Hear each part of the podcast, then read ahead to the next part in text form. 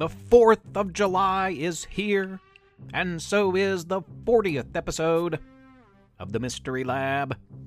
Stick around as we hit the big 4 0 and get an update on the status of Tanner and Max. Professor Theo's Mystery Lab. I'm Professor Theo. Welcome to the lab. I'm broadcasting from the campus of Splendid University in beautiful downtown Splendid West Virginia, home to some of the most extraordinary kids this side of anywhere.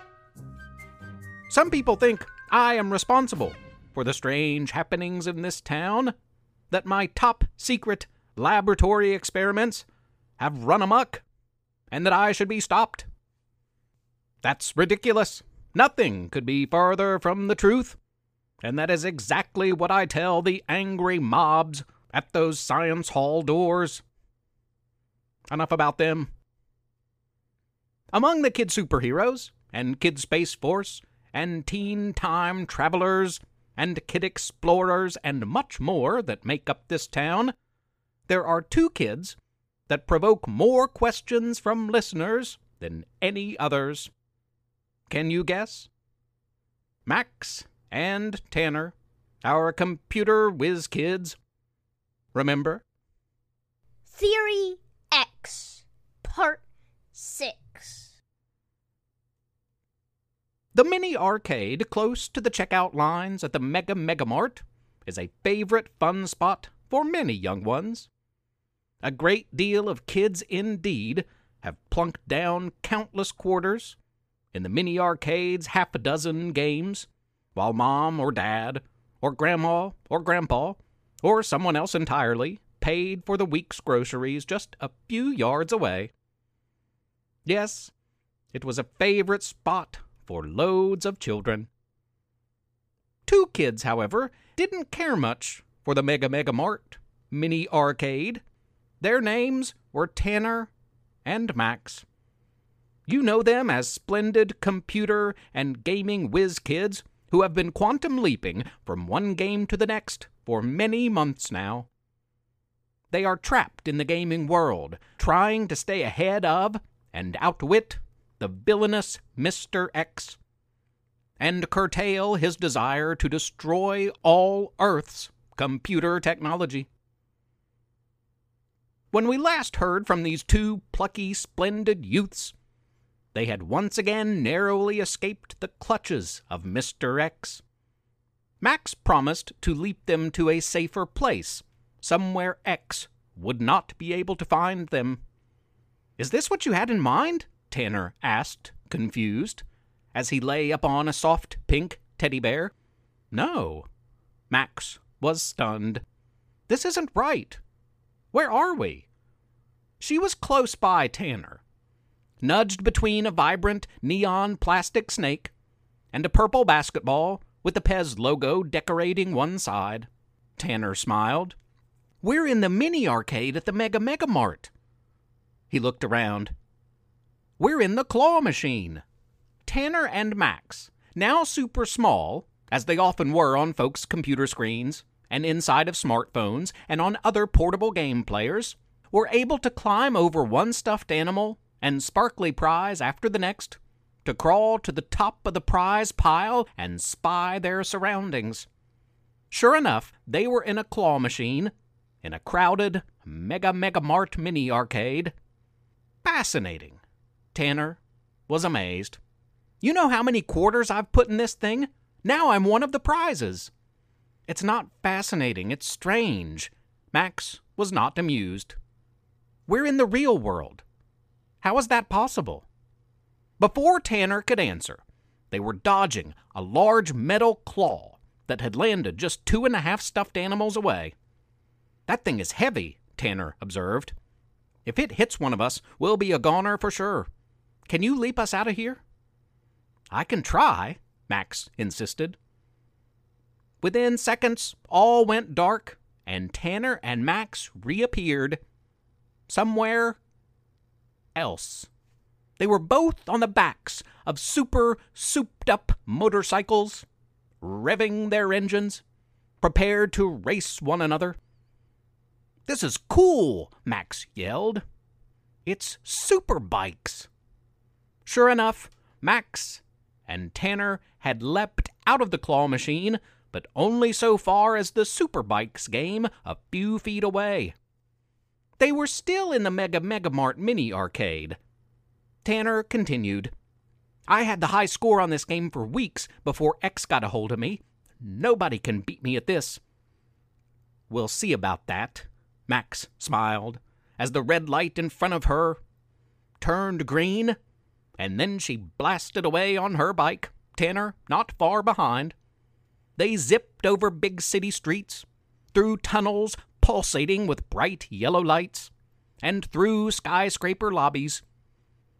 Max was ahead, then Tanner. They raced neck and neck and worked to avoid other bikers who kept trying to knock them off course. Unfortunately, one of the other racers succeeded. Max never saw it coming. She was knocked flat on her side by a ruffian on a blazing blue motorbike who took first place. Tanner gave up his hope of snatching second to stop and help Max to her feet. Are you okay? Tanner asked. I'm fine. Max brushed herself off. But the game is almost over. Once it is, we'll leap. Max wasn't able to finish her own sentence before her and Tanner vanished again and reappeared a quarter inch high on the mini arcade's air hockey table. They had to scramble hard to avoid being smashed by the game's discs or run over by the players' handles and they succeeded for just a few seconds before Tanner was suddenly surfing on top of one of the air hockey discs. Hey, this is fun! he screamed to Max as he sped by her at some 40 miles per hour. He was braced to collide with the table's edge, but instead, Tanner and the disc he was riding on fell into a cave, a hole, a score for the other team. Or other player. Max ran after him and jumped into the darkness, hoping to be able to find her friend. She did find him, but they had both leapt somewhere new. Somewhere quite scary. They were in the woods, surrounded by deer. Max took a deep, tranquil breath, enjoying her surroundings. Now, this is nice. This is more like home, my home. I live out in the country. No, no, no. Tanner was freaking out. This is bad. We're in Big Buck Country. What is Big Buck Country? asked Max. Big Buck Country is a hunting game. Basically, a player on the outside world, inside the Mega Mega Mart arcade, puts a couple of quarters inside the machine, grabs a neon colored plastic gun, points it at the gaming screen, and attempts to take out the video game deer in front of them. This is dangerous. Get us out of here, Tanner screamed. Before any harm could befall them, Tanner and Max blasted out of Big Buck Country and into what appeared to be a perfectly normal farming craze game on someone's perfectly safe smartphone. We're not in the arcade anymore, are we? Max asked. No, Tanner replied. Someone's smartphone. Maybe close by, though, given the proximity of all those other jumps just now. Maybe one of the parents watching their kids in the arcade? Max wondered. Maybe, Tanner responded. Let's lay low here. This game is as safe as it gets, Max suggested. And there's food here. Good idea. Tanner was game. They looked for a place near the basic farming community to set up camp. Meanwhile, Mr. X was sitting on a bench just outside the Mega Mega Mart's mini arcade, a couple of sacks of groceries by his side. He smiled as he stared at his smartphone. He was playing a farming craze game and spoke softly, only to himself. That's right, Max and Tanner. Get nice and comfortable. You're going to be there for a long time.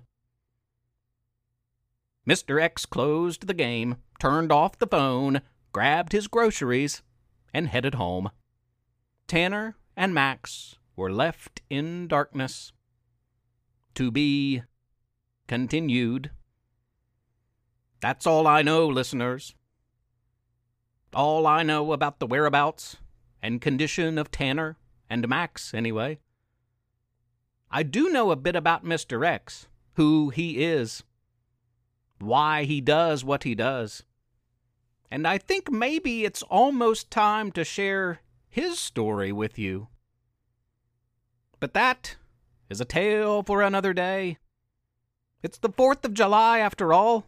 A happy holiday.